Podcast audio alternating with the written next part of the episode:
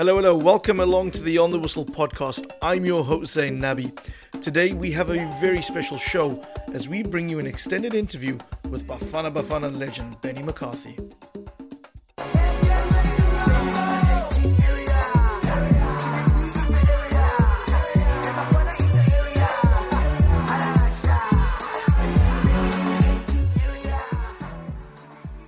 He's the only South African to have won the Champions League, along with claiming domestic titles while playing for Ajax and FC Porto. He also led up the Premier League with Blackburn Rovers, just missing out on being the competition's top goal scorer back in the 2006 2007 season.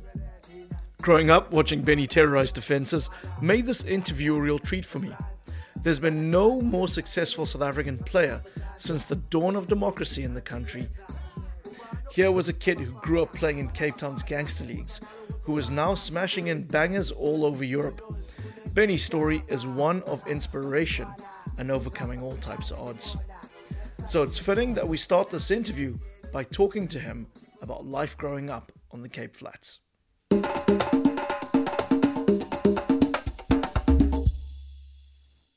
Benny, when you were growing up, how real was the threat of gangsterism and crime? Did you lose any friends uh, growing up? Yeah, yeah, yeah, yeah, yeah, yeah. Um, it was as real as it can be. Probably now it's um, now it's um, a bit more out of control because it's like all different kinds of drugs.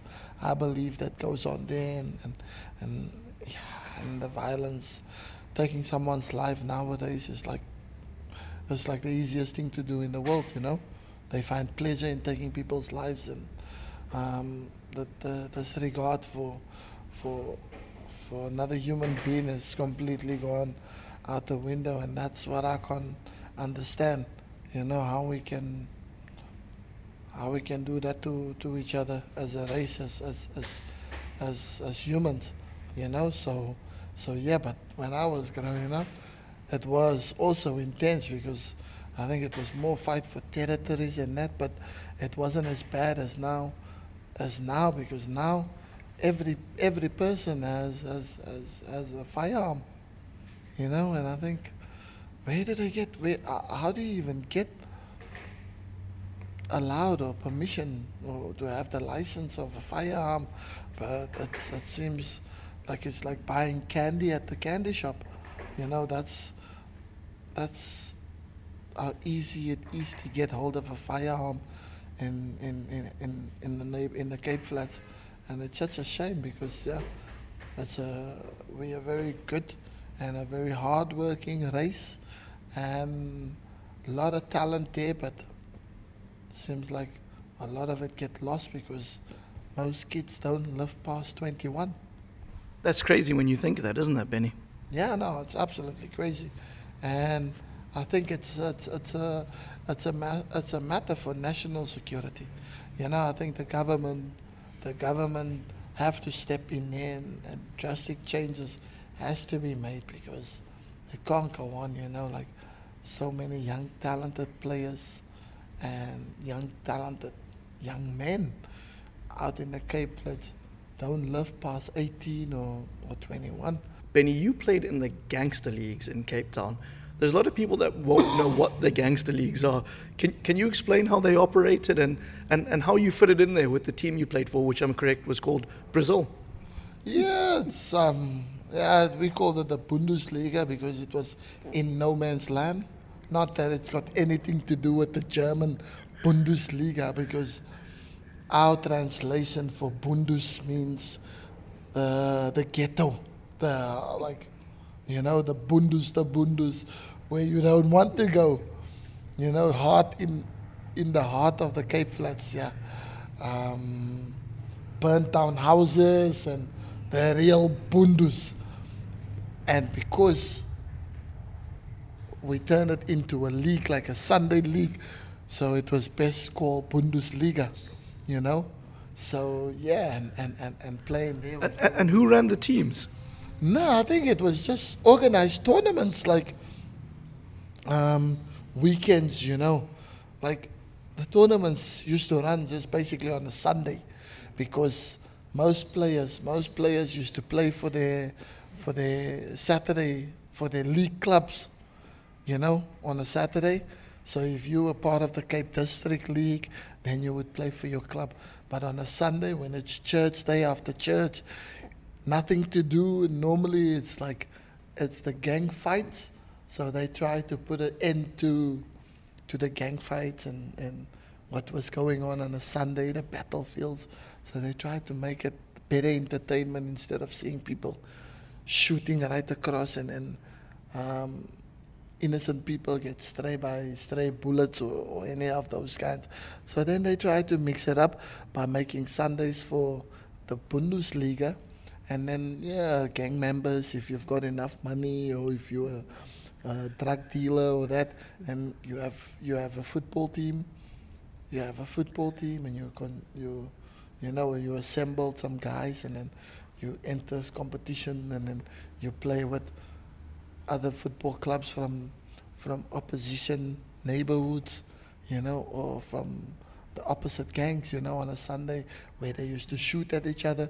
Now they they they planning tactics and how to beat the, the, the one team and who's got the better players. So I think yeah, it was it was more like that, and it was so entertaining because you used to see when you know when you're from certain areas, you know who's the guys that you fear the most and who's the scariest gangsters out there, and guys that you know like oof at night you must never walk come across that one because he'll just stab you or he'll shoot you because they, they're like that. And then you see them on a sunday on the side of the field they're all cheering for you and like come on baby you know because you're playing for their team that they support and they've got money on the game. And yeah and it, it, it was entertaining and it was so much fun the MTN here in South Africa offers you an 8 million rand purse if you win that competition. Did you guys have prize money? Did you get salaries? How did it work? Yeah, I used to make more money playing in the Bundesliga than what I did playing for my my club Seven Stars, where I was, which was semi-professional. Um, I used to earn like fifteen hundred bucks, fifteen hundred rand for my club monthly salary. But in playing one Sunday, I could earn myself two, three, four grand, four thousand bucks, five thousand rand. And this is the mid '90s. Yeah, this is the mid '90s. So I used to be a rich kid, even back then. So I was bound to be, you know, I was bound to have money because, you know, we we, we used to win tournaments, left, right, and center, because we were that good. We would we would enter in two, three competitions on a Sunday. So we would we would end we would play from nine till twelve. Twelve o'clock, that tournament finish, and then we rush to the next township, the next neighborhood, um, where there's another tournament going that starts at one o'clock till four o'clock, and then from there, then we play. You know, so you play three, four tournaments in one day, and I mean that is like six, seven games of football. Ah, but because the, the, the, games used to be very short to try and give everyone a chance, so it was always like 20 minutes, 20 minutes mm-hmm. per half, or 25 minutes, you know, depending on the the number of teams there's in the tournament. So then you play to a certain certain amount of time, and yeah, we would usually just go through the teams for fun. So at the end end of the day, you end up might you might win like 50, 60 grand because you've won two, three tournaments on that day, and yeah, the the owners of our team that used to, I used to play for the guy, and he was quite generous because I would always be one of the best players or the top goal scorer of the tournament, and then he would give me like five grand or, you know. And so that was good. So it was lucrative. So yeah, I, why wouldn't you want to play in the Bundesliga? Sounds incredible. And then Benny, we know you had a successful career at Seven Stars, but then you get snapped up and you go to Ajax in Amsterdam. What was it like when you when you moved to Holland? What what was that experience like? What is the first memory you have of arriving in Amsterdam? Just how absolutely freezing cold it was. Um, yeah, I thought the weather was was exceptionally cold, and I wasn't even sure if I would be able to hack it there, you know, because South Africa we've got the four seasons in one day, but never to an extent where it snows and where it's like you can't feel your toes, you can't feel anything. So yeah, so for me that was that was a bit tough, but I was just that desperate and I wanted to make it so bad as a footballer that I would put up with anything, you know, that I would put up with anything to make it and and to be the best so that I can never come back. Not never come back to South Africa, but never come back to play in South Africa. That I continue my career there and I learn and I I become the best at what I do. And yeah, the best player that this country has produced. And that's always been my goal. That's always been the ultimate goals that I set for myself. Benny, you were incredibly successful in Holland. You won the league, you won cups. We know Ajax is so successful at working with young players. What is it that they taught you? What is it that they did to get the best out of you? And did Louis van Gaal have any input or did you have any dealings with him when you were there? Not that much, not that much, but he was the one that made the club made to sign me. So, you know, I think I I joined Ajax at the time where Van Gaal was just on his way out to Barcelona. He signed a pre-contract with Barcelona, and he was leaving Ajax. So, um,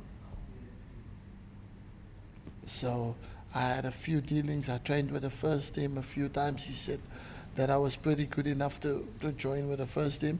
So I trained I trained with them a few times, and um,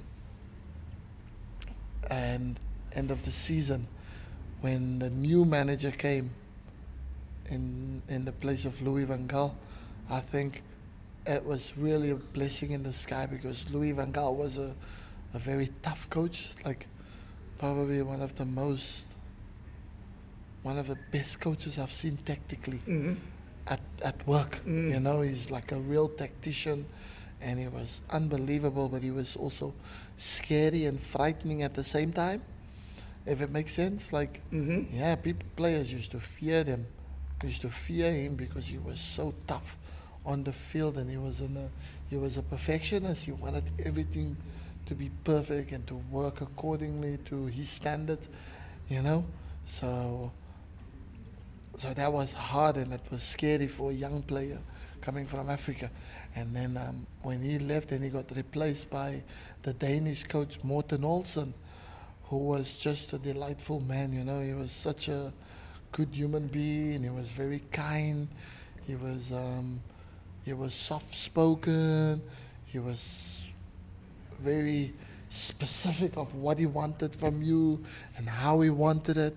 He hardly used to shout at players, and you know he was just a, uh, a fantastic coach to work with, and he took to me, and he, I really enjoyed my time working under him because I grew. You know, I've learned so many great lessons about how to be a good professional player on the field and how to conduct yourself off it you know, and those were all things that I've learned from Morten Olsen because the way he was very helpful and very nice to all the younger players and the foreign players. He treated us all equal. There was no, because you're from Africa, you get treated a bit different, and these are the Dutch players, they are treated more special. No, everyone was equal, and that was, that was fantastic. And, uh, and he was, so he was really a good part a good reason how I how come I had success at Ajax because yeah, I had a guy that I, a coach that I could talk to that if you have a problem you can go to him, and his door's always open for you. So that was really nice.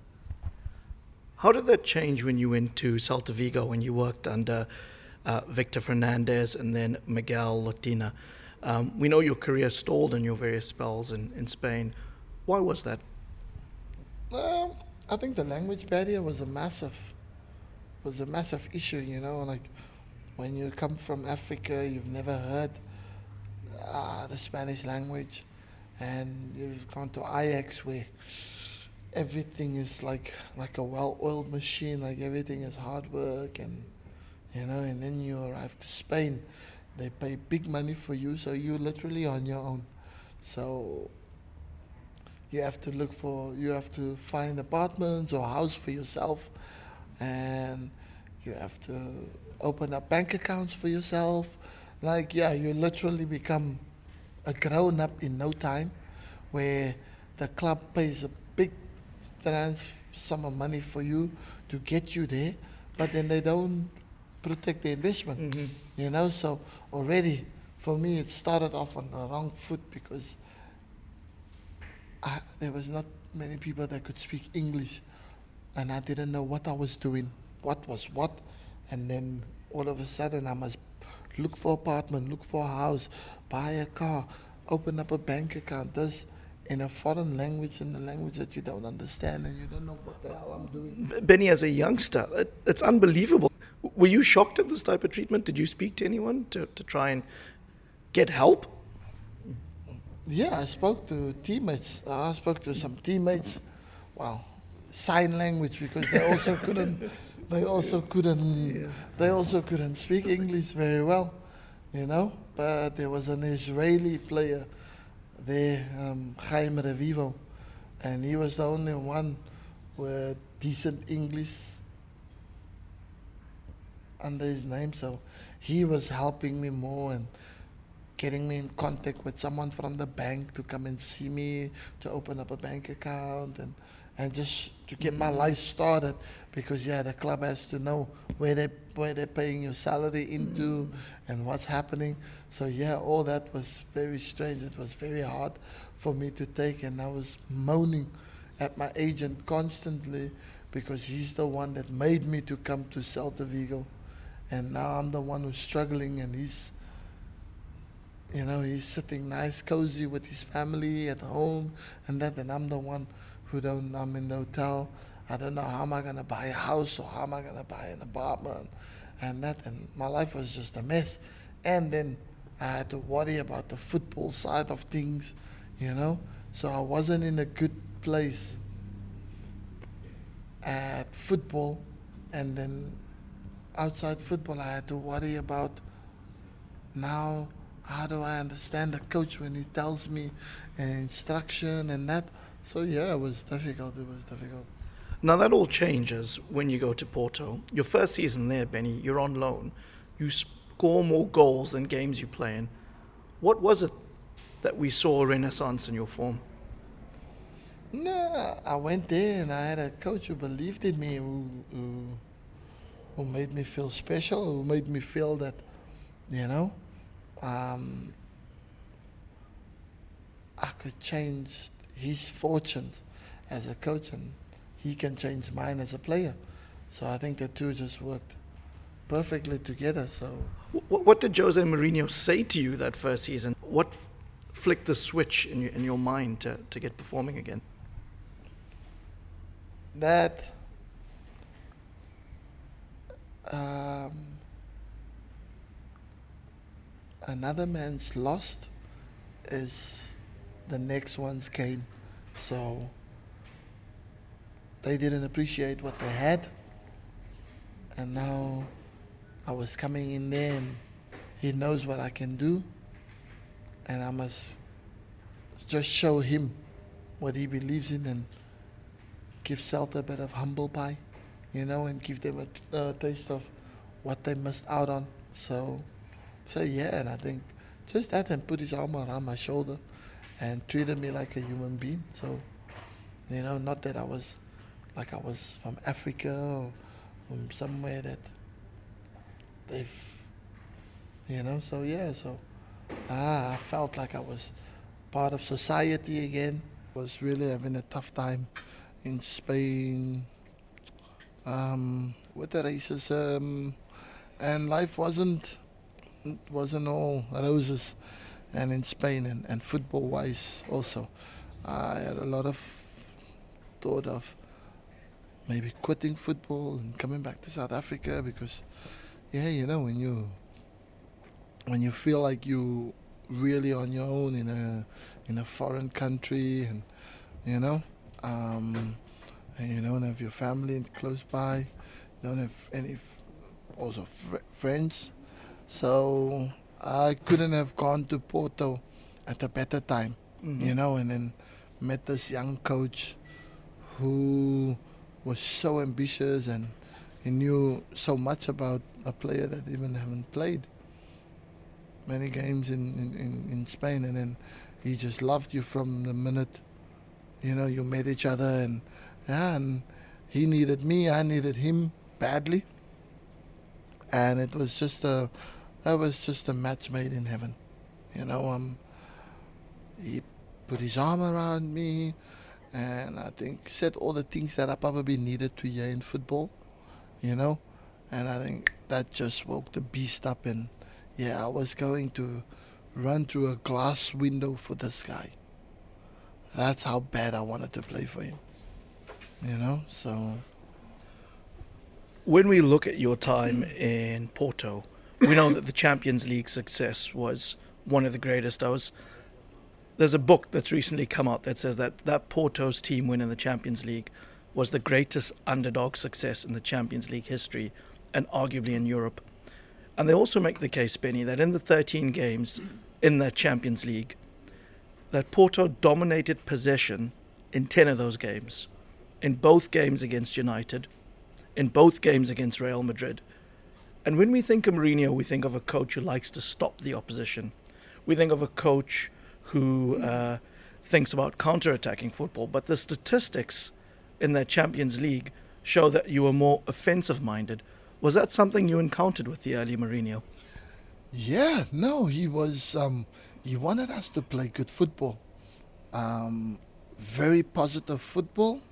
But I think as fluent and the flair that we had, it was always to defend first, to be disciplined, to be organized, um, to be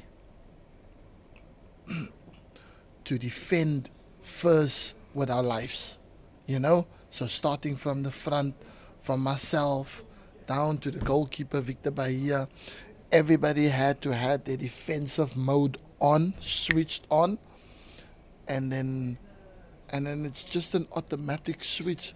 From when we're defending, when we win the ball, then it's boom, quickly, how quickly we turn defense into attack, and yeah, it was to try and get to the opposition's box or goalkeeper in a matter of, of, of quick succession, bypassing certain pressing lines and that. So yeah, his philosophy at that time was was unbelievable.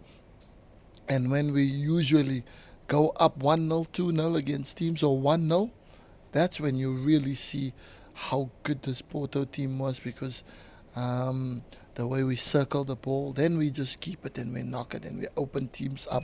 And then when we find that they're a little bit vulnerable because now they're losing 1 0 and they're trying to play catch up and they're trying to, to put us under pressure and, and, and, and push numbers up forward.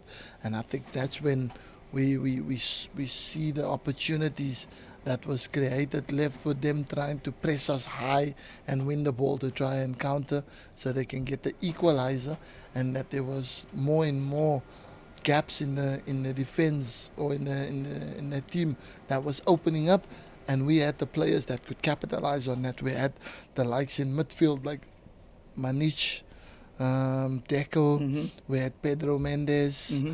we had Alenichev, you know, we had um, Carlos Albertos. So these were players that can unlock and they can find a pass into myself, into Derlei up front where we know they know one chance, one goal. So I think that's why we were so we were so good, and people didn't expect this from a Mourinho type of team. They think Mourinho is very defensive minded mm-hmm. and he's about being disciplined and making sure that the doors are locked every every in every corner of mm-hmm. the pitch, you know. But it wasn't like that. He never he never once asked us to play defensive football. It was very offensive, but it was within our discipline, within our roles, where you know we have to we had to be organized. We had to think defensively first. So when the defense is solid, if when you lose the ball, you got to win it back as quick as possible. And we used to hunt in it in packs. We used to hunt in the team, and he's he's quite a philosopher because he used to always come with loads of different quotes, and and some of the quotes about wolves that hunts in pack, and you never see the the alpha, the alpha on his own. The alpha goes, then everybody else follows, and you know. So it, it, it, it yeah, theory made a lot of sense at the time. But for us, we were enjoying it because we were running teams down. So we never really understood fully what it meant. But now, when you look back at, at, at things and you see how football has evolved and how the philosophies and the way of the, the way people play the game now, especially when you look at Pep Guardiola and when you look how attractive looks, and then you think, wow, that was pretty similar. That was what we used to do, you know. We were just more instead of all guns blazing what Man City is doing under Pep Guardiola, they play offensive football to the brink, like to the to the to the limit, like you know they hold nothing back. And we were a bit more disciplined when it came to that. We make sure that teams don't score against us, but we go and get three, four, five, six, as many as we can. Not as good or at the level that Man City is now, but back in those days, we were probably as good as as as you get. You talk about Mourinho being a brilliant tactician, a man manager, a motivational speaker. It ended really badly at his last job at Manchester United. Do you think he can come back and win a major trophy? Yeah, most definitely, because I think he didn't have he didn't have players that was very disciplined enough to play under him. And I think the players now, um, how many players did you see that was under Mourinho at, at, at Man United that people are speaking well of? Not many. Not many. Marcus Rashford, good professional, Mm-hmm. also had his his hiccups, but he was never a player who Mourinho had problems with. Anthony Martial, um, ill discipline, plays when he wants to, all the talent, all the potential in the world to be one of the best players that you can fly in modern day football. But yeah, he's a player when he's in the mood. He's in the mood when he's not in the mood. And yeah, when you have a coach like Jose, that don't fly. That's your job. You must be in the mood every single day. And even when you're not at football, you must still be in the mood to be back at football. You can't wait for the next day to be back. And he's that kind of manager. And I think the Man United players, they didn't have the discipline at the time to to handle to handle Jose's tactics. I don't think I don't think he's a bad manager at all. You know, he shows Man United hasn't won anything, and as crap as people think he was at his time at United, they won they won the Europa League. they won the Europa League, they won the um, Carling Cup or Yes, the League Cup. the League Cup. So it wasn't all bad for Mhm. Man United. They still got some silverware under under their belt, and he was one of the few managers to manage to beat Pep at the flying Man City football that they played. But yeah, unfortunately, the players' player power in modern day football is is far bigger than the caliber of a manager these days. You know. Benny, obviously, after Porto, you go to England and you play really well. You have that phenomenal season where you're the second highest top scorer behind Didier Drogba, outscore Cristiano Ronaldo, outscore Wayne Rooney. Um, and this is all while at a Blackburn team that is not a title contender. Do you think if you ever got a move to a big club like your childhood team United or linking up again with Jose at Chelsea, that you'd have a chance of actually regularly sitting um, in the top three goal scorers in the Premier League? Most likely, yes, I, I I definitely think so, because I think with the caliber of players you get to play with, I'm talking about Michael Essien, Frank Lampard. At the time, when the interest was was very high in me, they had Arjen Robben. They had Jesper Grønkjær, who was my teammate at Ajax Amsterdam as well. You know, um, they had Eidur Gudjohnsen. They had Didier Drogba. They had um, Salomon Kalou. They had Florent Malouda. So I'm talking about top, top, top level players. Michael Ballack. Top level players that I could have enjoyed sharing the pitch with. And I think with the service that you get from those kind of players, it becomes easy to score. You know, you must just be you must just be a fox in the box, and then I score you score goals for fun. And I think that's why Didier Drogba's career blossomed, and he was able to achieve unbelievable goals with Chelsea. You know, goal scoring targets as an individual, goal scoring for your team, and um, also helping the club to win the titles that they won because you play with a group of top top class professionals and and world class players at the biggest stage so i think yeah with the qualities that i had and knowing that you know how good i am playing under this kind of manager jose.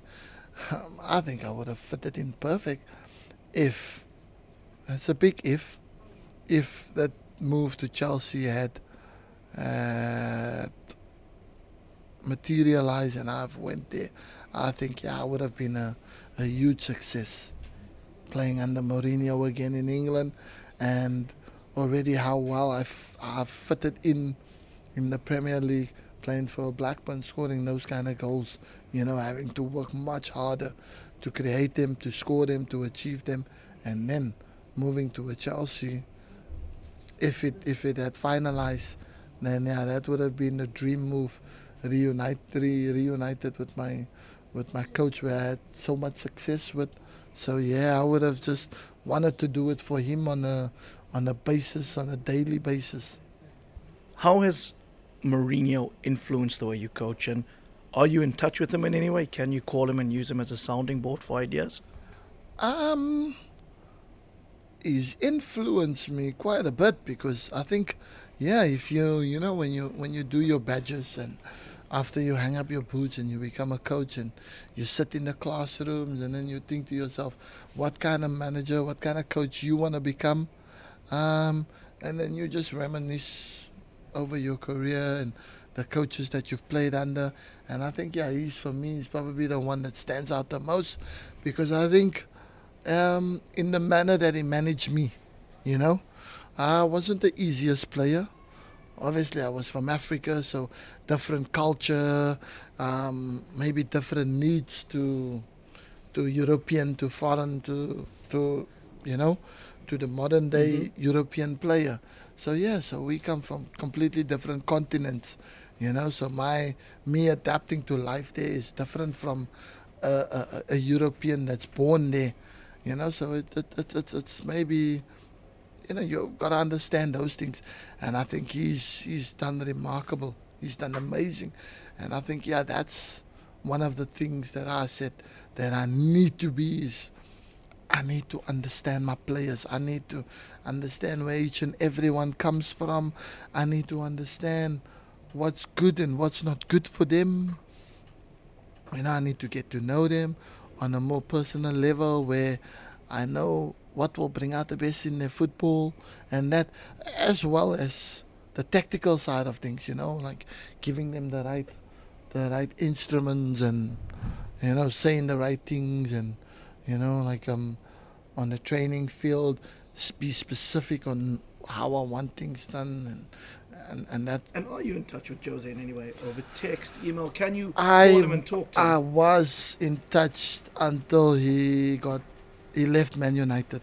So I think he's changed, he's changed his number. I'm not sure. But yeah, I, I, I spoke to Coachy. I spoke to Coachy a um, few times. In fact, and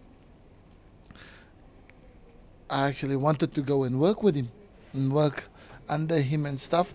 So I was meant to go uh, for a few months watch how we do, how we do things, and you know, understudy him a little bit. And obviously, then didn't turn out the way he did at Manu, so he left. Benny, you have a UEFA pro coaching license. You speak multiple languages. You've won championships in South Africa and around Europe, and of course the Champions League, which is the crown jewel. Where in Europe or where in the United Kingdom would you like to go and coach? Listen, like I said, beggars can't be choosers. Um, I would like to start. I would like to start somewhere decent where you know I, am going to be able to see growth in what I do, and I, I'm, I'm making. I'll be able to make a difference, and then eventually find myself moving up the ladder, and then on to bigger things. So for me, um, a move to a Portuguese league would not be such a bad idea because I've played in Portugal, I know the language, and I can understand. So it's not something that you would go in and you wouldn't know how to communicate to players because, yeah, the language the language barrier is a big problem. But I speak Portuguese, so I think I'll be able to do well there. And it's it's it's it's not such a huge European league where you know it, if it's your first your first time as a coach in, in, in the European League, then you want to start somewhere where you can have a chance.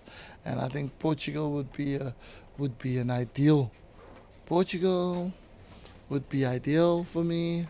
Um, Belgium, Belgium, ideal, ideal because I know in Holland it's a bit difficult because they like their their homegrown, homegrown homegrown products.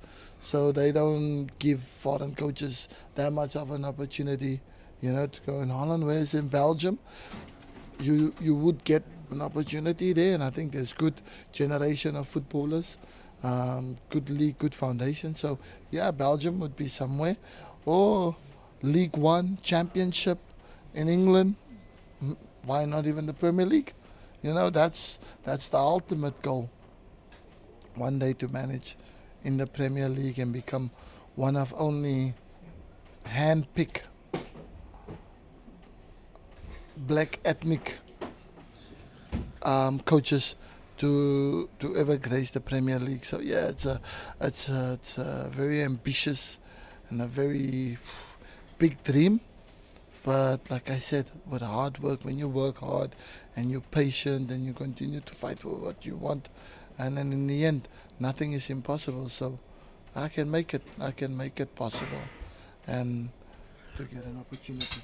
Benny, why do you think that there are lack of African coaches in top European leagues? There's so many. There's so many great players who have come through. You've listed a host of them. Why are there so few African coaches? Why are there so few black and ethnic minority coaches in the top European leagues and clubs? That is a question I would love to ask you too. I don't have the answers for that why. But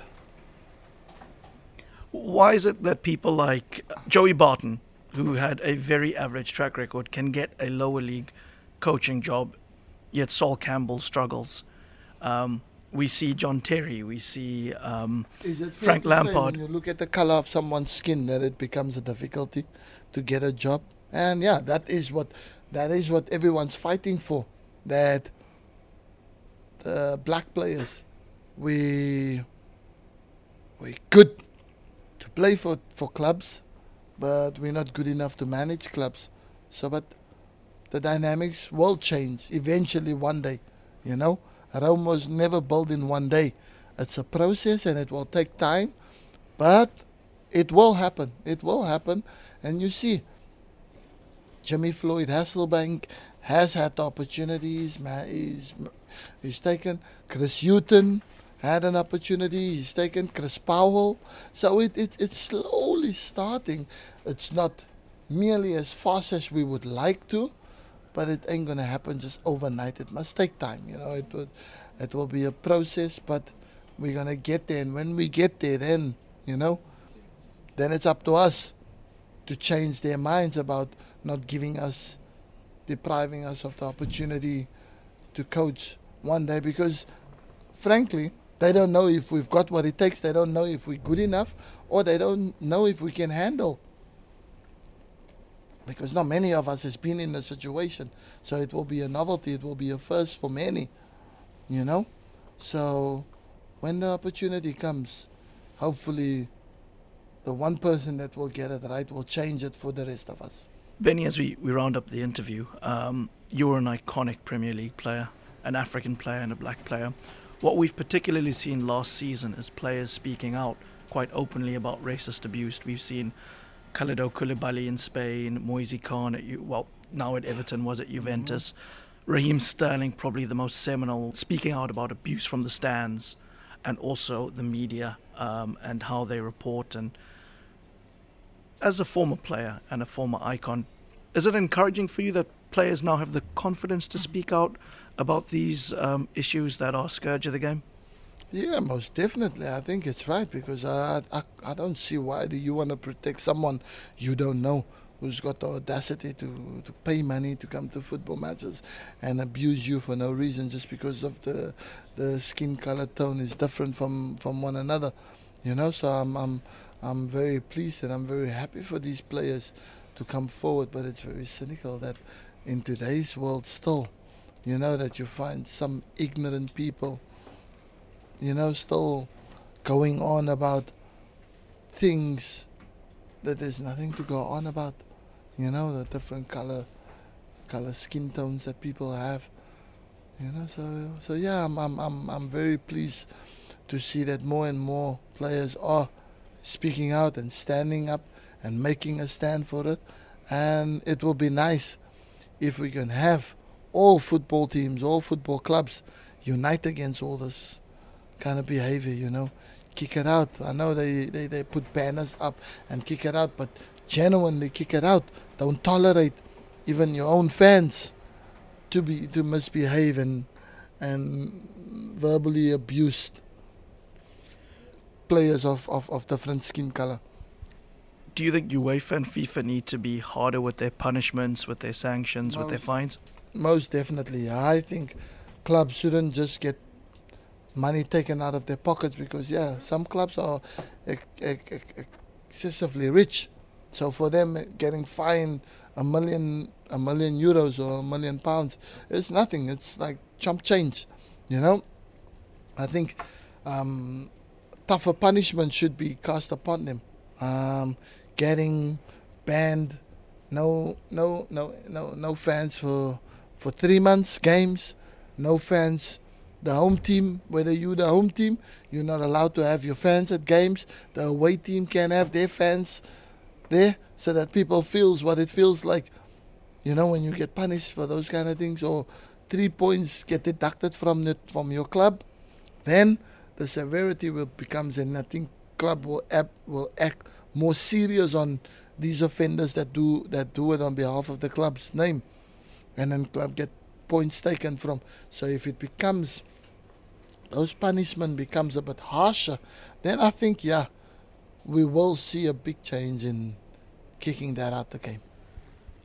And players, do you think they should walk off the field? What what, what is the correct behavior if you're in a stadium where you're getting an unacceptable amount of abuse? No, I think you should stake your claim to the referee. You make the referee alert of what's happening, and that you not gonna you know, you as long as you let the referee knows that you are receiving a lot of abuse and a lot of unwanted chanting and that, and then I think you've got the right to walk off.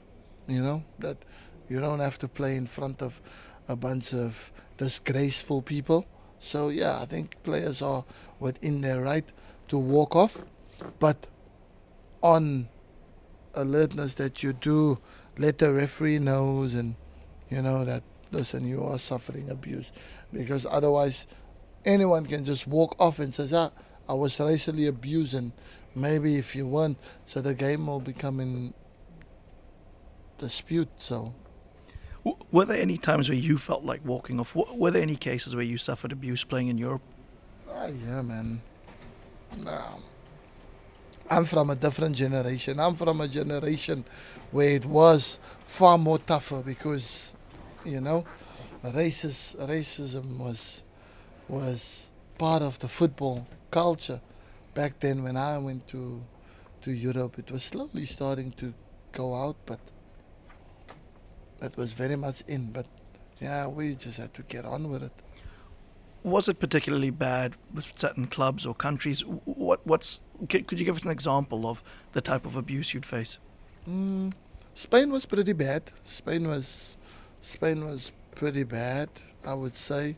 Um, yeah, the monkey chants, the whole stadium of people throwing bananas at you in Spain. Um, but I think the Eastern European countries are the worst. Are the worst. When you used to go play Europa League or Champions League, you go to Russia. Woof! It's nightmare on Elm Street. Really, if you're a black or ethnic minority player in the team, you know, you go to Poland. Oh wow! In Poland, I actually punched a player and then I walked off.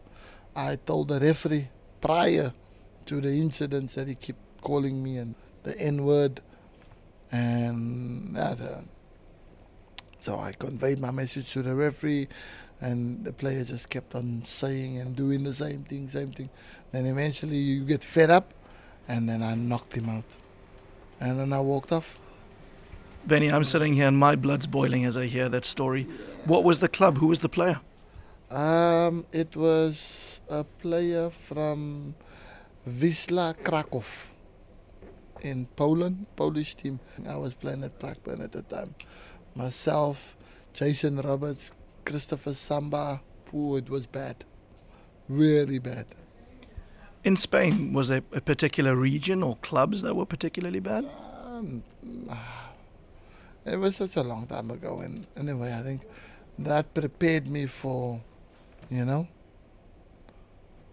for life in Europe as a professional football. That's what I was going to be up against all the time. But I guess now the generation of footballers now are but very fortunate that it's not as bad as what it used to be. And back then, nothing gets done. Now they all got a, they got voices, you know, and they are heard, and things are getting done about it. So yeah, so pretty pleasing that the game have changed, uh, has come a long way over the years, but still not enough. I think racism shouldn't be in our sports at all. Benny, what a perfect, poignant way to end the interview. Thank you for giving us the time to talk to you today. Thank you very much. Nice to chat to you as well.